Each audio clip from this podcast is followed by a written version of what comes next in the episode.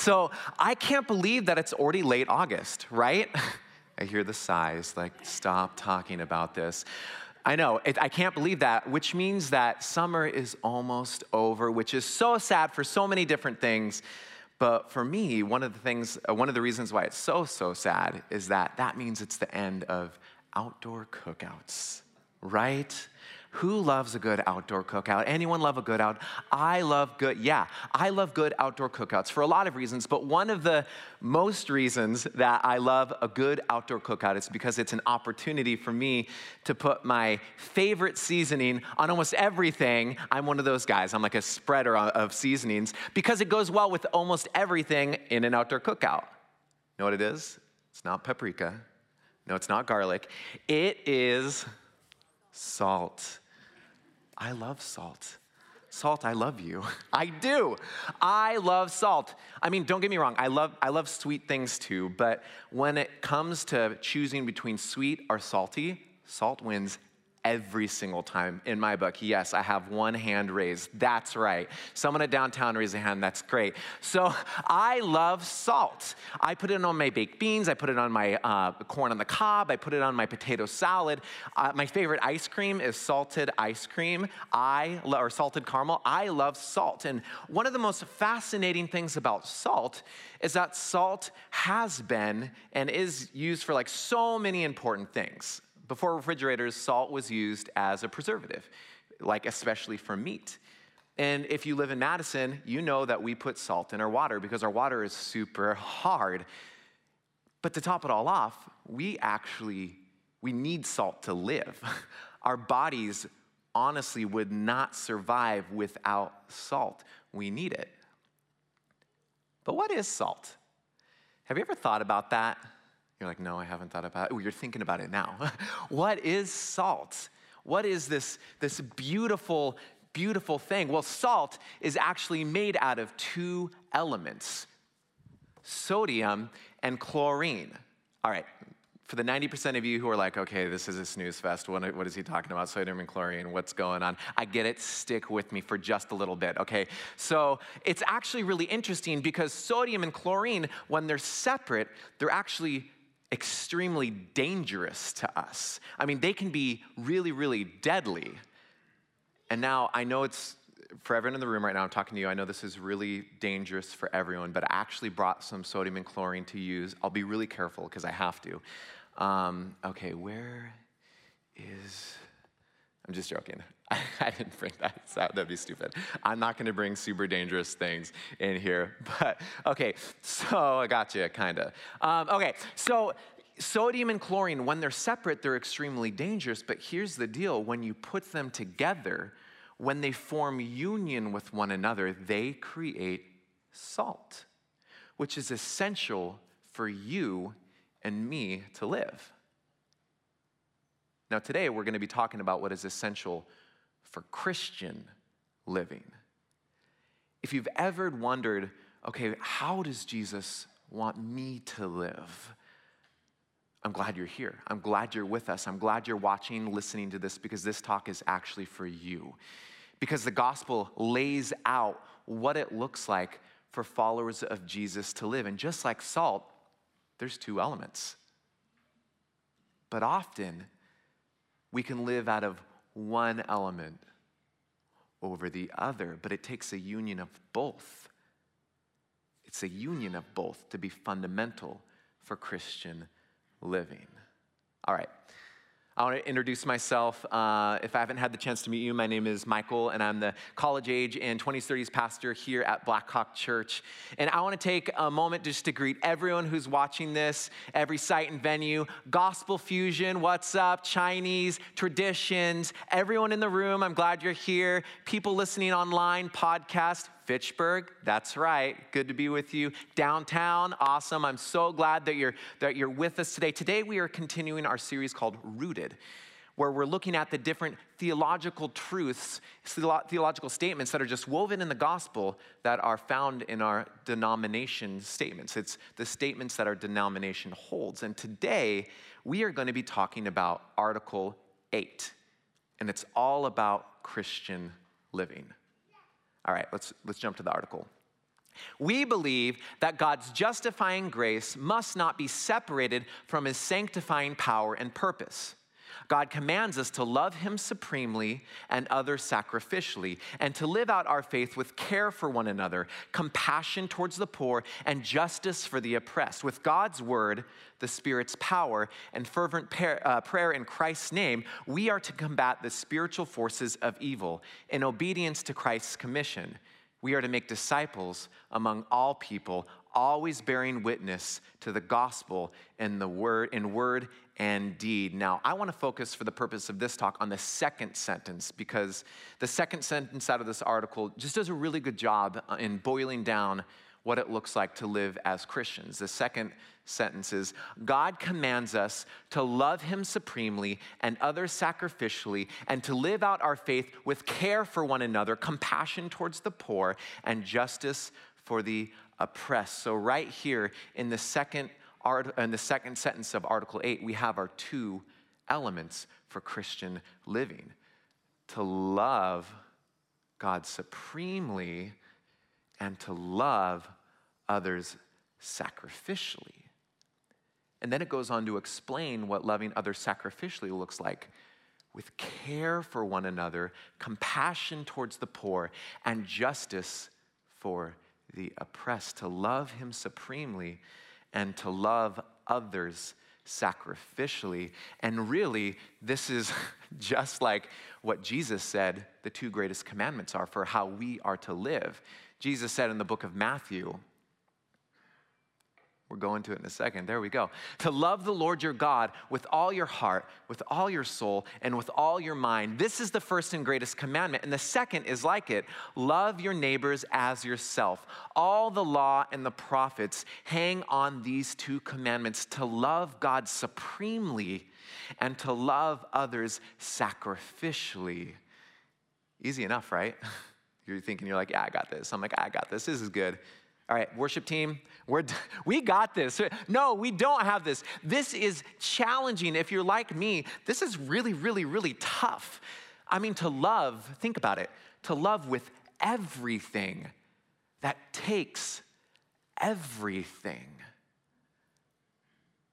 But when we strive to live this way, living out both elements, we become what Jesus says in the book of Matthew, the salt of the earth. And because these two elements are so important for us for Christian living today, for the rest of the talk, I'm going to be talking about what it could look like to love God supremely, to love others sacrificially, and how these two elements are essential for Christian living. All right? All right, let's do it. Our, uh, the first one love God supremely. Okay, so I want to tell you a story um, that happened to me a long, a long, long time ago, and I, I honestly can't really believe that I'm telling you guys this story, but I already started talking, so I got kind of got to. Okay, so a long time ago, I really liked this girl. okay, I really, really liked her, and uh, for the sake of this talk, for privacy, let's just call her Jessie. I really liked Jessie. I never really saw her. I never really talked to her, but I really liked her. It's your basic teenage love story, you know?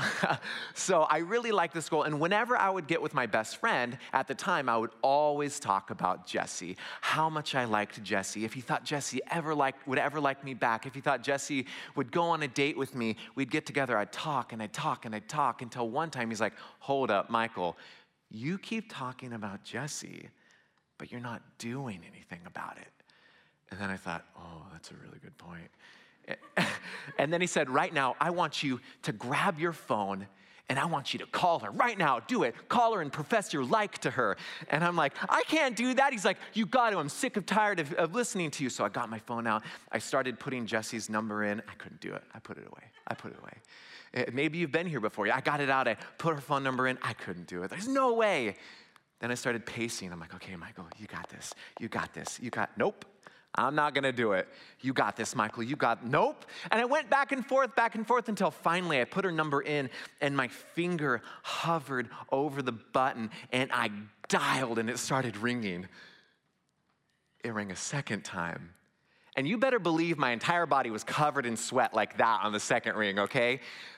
finally, Jesse answered. Hello? Hey, Jesse, it's Michael. Um, no, no, no, the other Michael. No, no, not that Michael. Yeah, that one. Okay, so, all right, Jesse, I know that we hardly, we hardly talk to each other. I know we don't really see each other. I know we really don't know each other. Oh, wow. Kind of sounds like we're basically strangers. Cool. So this next part's gonna be really awkward. okay, so Jesse, the reason I'm calling you is because I want you to, you need to know that. Is it getting hot where you're at, Jesse? It's getting really hot right here. Nope? Okay, great. Um, okay, Jesse, I'm calling you because I really, really like you, and I'm wondering if you'd go out with me. Dead silence. you know the type of silence that you experience where just a few seconds seem like a few minutes? It was that silence. I was waiting and waiting and waiting. Finally, Jesse started talking. I honestly thought I almost passed out. And basically, to spare myself from reliving it, she said, I don't feel for you that way. I just want to be your friend. Yada, yada, yada.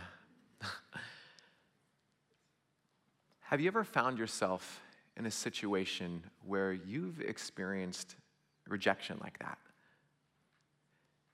Or maybe you've been on the other side of the phone and someone has told you how much they like you and how they express their feeling towards you, and you just don't know if you feel that same way about them. I mean, maybe you read the command to love the Lord your God with all your heart and all your soul and all your mind, and you're wondering, man, I don't know if I actually can do that. I mean, man, God, the word all means all, everything. You're talking about every bit of my heart, every ounce of my soul, everything that I think about, God, all for you. I mean, like, what? Are you, are you serious? Like, that's a big ask, God. Everything. And if you're like me, I mean, if I'm honest with myself, there are times when I wonder if I really have what it takes to love God the way that He's asking me to. And when I'm even more serious with myself, there are these moments where I wonder if I even want to. I mean, because there are times when it feels like God, He's kind of distant at best, you know? There are times when I feel like, God, you're not listening, you're not with me. God, you kind of feel like a stranger. And then, God, I read this command and it's like, man, it's like you're cold calling me out of nowhere to love you with everything, which, which can lead us to ask the question okay, God, why? Why? I'm like, why are we to love you not just when we like feel like it, not just when it's kind of convenient to us or we think about it? Why are we to love you not just today, not on Sundays, but Monday through Saturday too? I mean, like, why, God? Why? Because it's exactly the type of relationship that we were created for.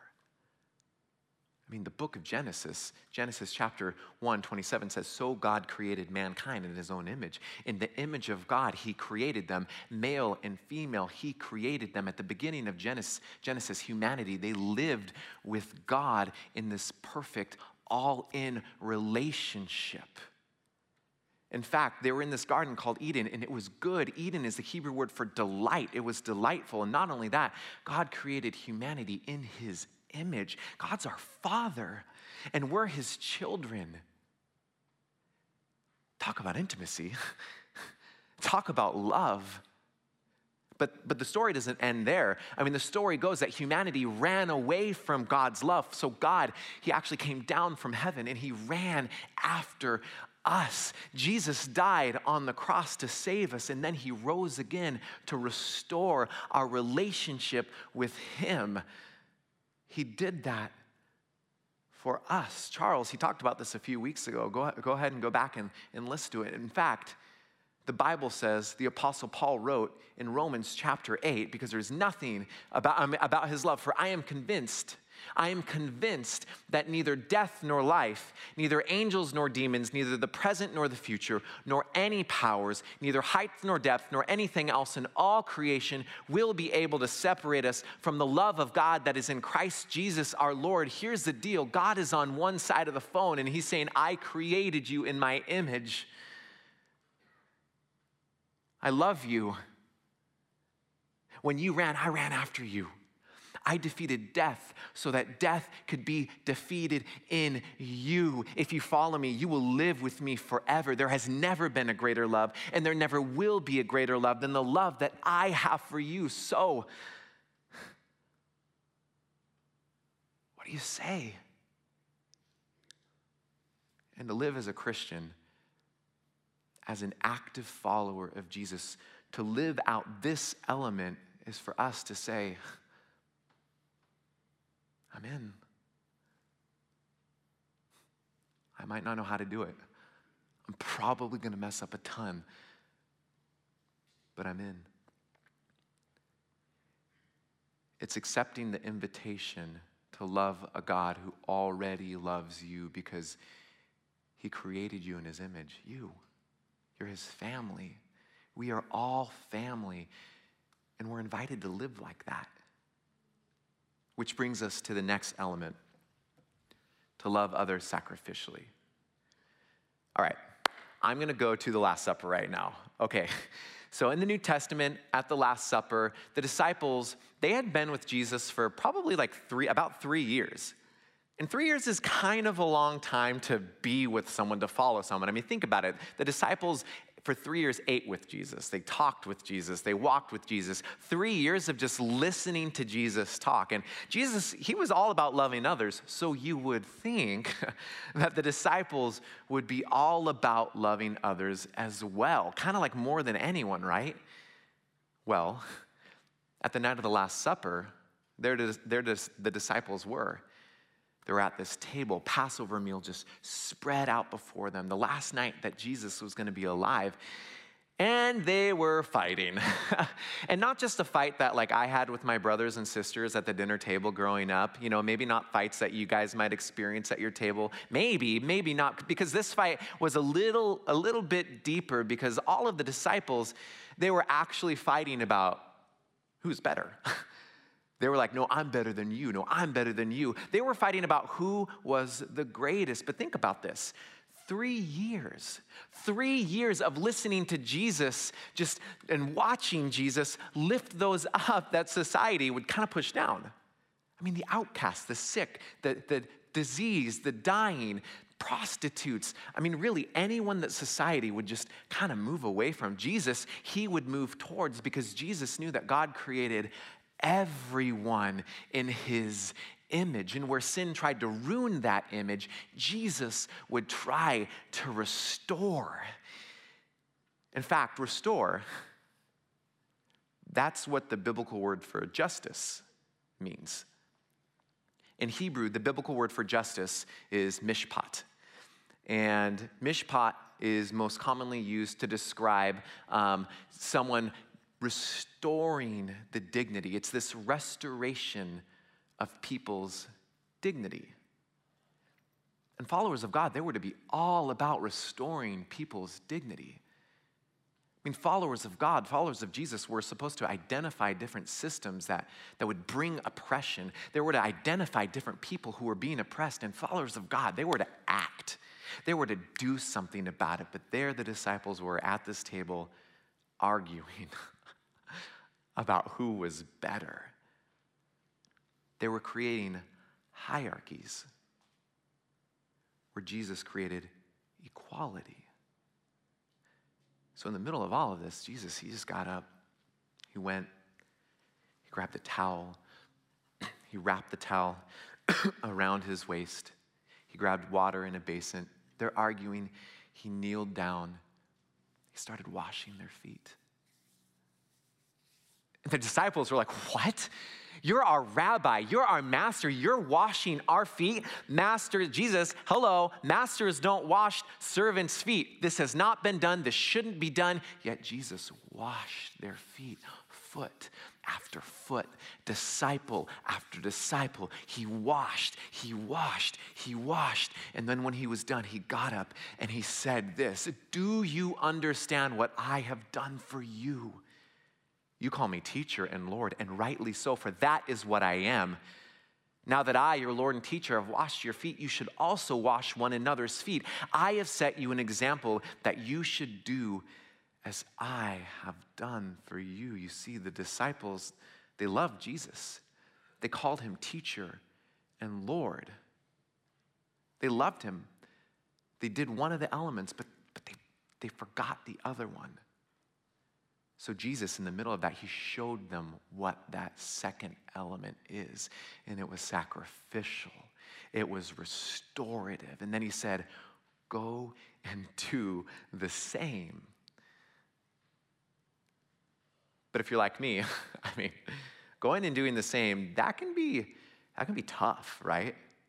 That can be kind of difficult. I remember a time um, at, when I was working at, a previous church in California. at that time, I was with middle, uh, middle school ministry with that church. And every summer for a week, the middle school ministry would go on a mission trip to Los Angeles.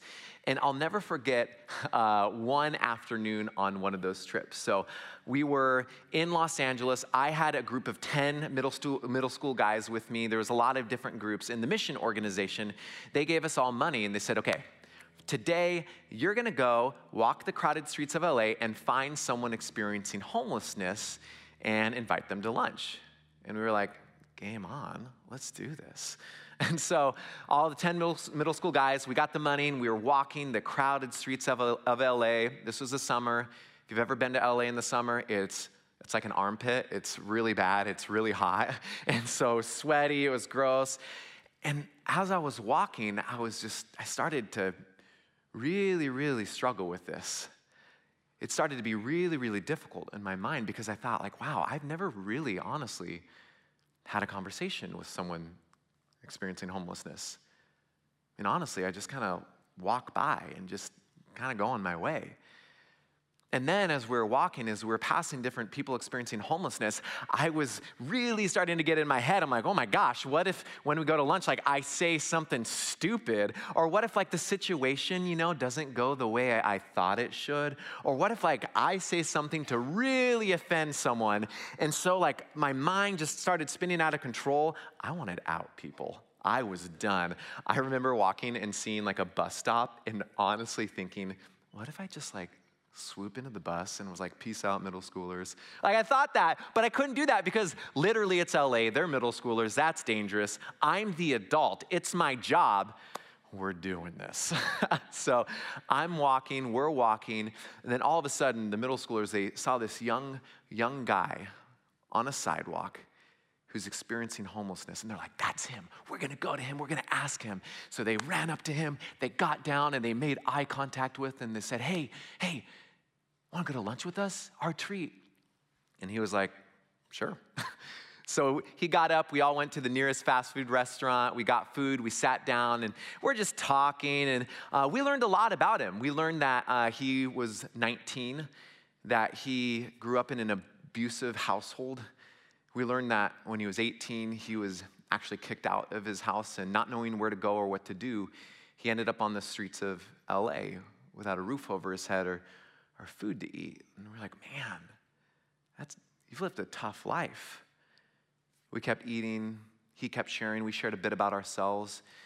And we all knew that we, that we met a friend that day. We met a new friend.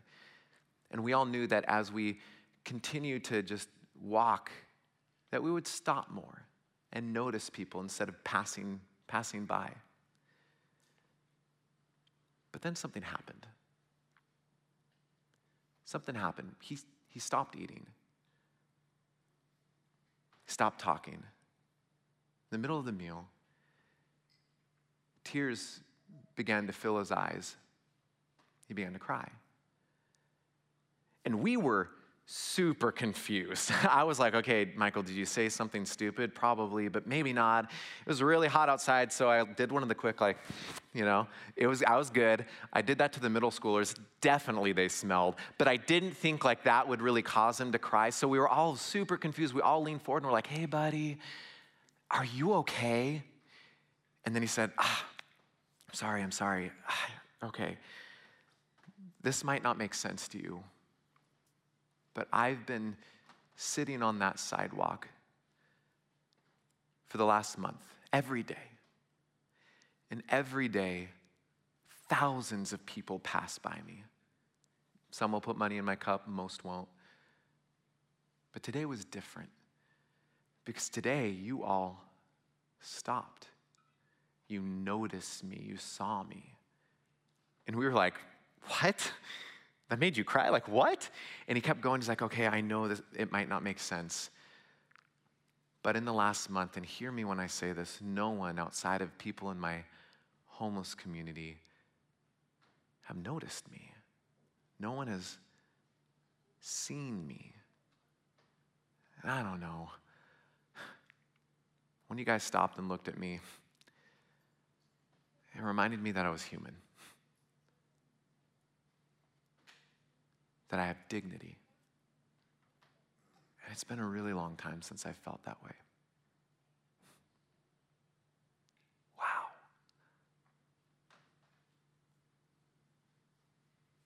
We won't be able to truly love others until we truly see who others are. People created in the image of God. Now, I want to ask you what would it look like to ask God to see others like that? Your coworkers, your family, your neighbors, your roommates. And now, hear me when I say this. We were not heroes. Us guys, we, as long as, as, as long as, or with that other guy, we were just trying to do what, what God calls and commands us to do to not only see ourselves, but to see others, to, to listen to one another, to, to honor the dignity in one another, to love one another just like God does. And when that happens, wow.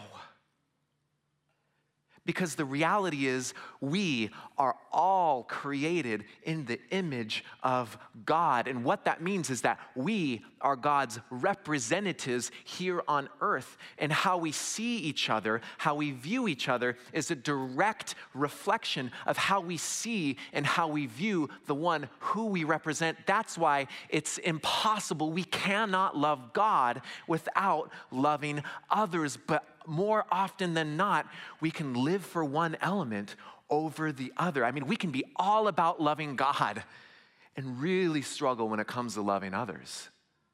And just like the two different elements of salt, that's, that's dangerous because that can lead to legalism. And on the other hand, we can be all about loving others, but really, really struggle when it comes to loving God. We might have put God on hold. We might have hung up the phone. We might not even answer it because we're like, I don't know what that'll mean for my life. And that's dangerous too, because that is us loving other people out of our own strength, and that can lead to burnout. No, we need both of these elements. We need to live out both of them in union because when we don't, honestly, it can hurt our walk with God. James puts it this way What good is it, my brothers and sisters, if someone claims to have faith but has no deeds? Can such faith save them? Suppose a brother or sister is without clothes and daily food. If one of you says to them, Go in peace, keep warm and well fed, but does nothing about their physical needs, what good is it? In the same way, Faith by itself, if it is not accompanied by action, is dead. But someone will say, You have faith, I have deeds. Show me your faith without deeds, and I will show you my faith by my deeds. You believe that there is one God. Good. Even the demons believe that and shudder. We need to be people who are rooted in loving God supremely and loving others sacrificially and loving others sacrificially means to seek out and to restore the dignity in other people. We need to be people who are committed to justice. And now I, I just want to take a moment and, and talk about the word justice because the word justice, honestly, it means different things to different people. And And the word justice has been politicized to the point where there are some that think like, I don't, I don't know if justice fits with the Bible. But the type of justice that, that I'm, I'm talking about is the mishpat justice, the justice that seeks to restore relationships like they were intended to before sin entered the world. Mishpat justice, when we live that out, that's us saying, like, okay, what does it look like to seek out racial reconciliation? What does it look like to, to try to be generous to those in need? to want every child to have food in their stomach, every head to have a roof over it, for all, of us to strive to end human trafficking, for all of us to strive to end domestic abuse, for every foster kid to have not only a house but a home, for us to fight for the most vulnerable from the womb to the tomb. This mishpat justice is for us to move towards each other even when we disagree with each other. And there's a lot of disagreement going on in our world right now. Basically, it's to live how Micah, uh, Micah puts it, to act justly and to love mercy and to walk with your God. Our denomination book puts it this way Followers of Jesus must display love toward one another, or the world has the right to ask if they really are his disciples.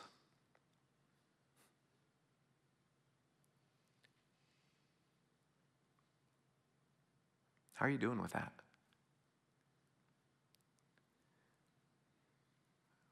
When you look at your life, how often are you focusing on, on others? Your coworkers, your family, your neighbors, your roommates. When you go to work, are you asking yourself, oh man, what would it look like today to love my coworkers, to love my boss, to, to love my employees? When you're at home, the people you live with, or your roommates, your family, what would it look like if you're like, today, God, help me love my family well. Help me love my roommate. God, help me see the dignity that you have created other people with. Help me restore relationships in home. Some of you right now have relationships that you probably need to move towards and restore at home. What does it look like to, to love our local neighbors in our city? To learn how to give, to learn how to serve in ways that bring dignity and restoration. What about our global neighbors? Man, there's a lot going on in our world right now. There's a lot in at all of our uh, venues and sites near the beginning of our service. We actually took time and prayed for our global neighbors, what would it look like to continue to commit to praying for our global neighbors? Because prayer is powerful, because God is powerful. And not only that, what would it look like in a way that, that makes sense to you and in the context that makes sense to you for you to step out and, and try, to, try to restore dignity in our global neighbors where dignity is being tarnished or will be tarnished? Because the reality is we all have the opportunity to take one step, even if it's small. But when we all take one step, we're running. We're running.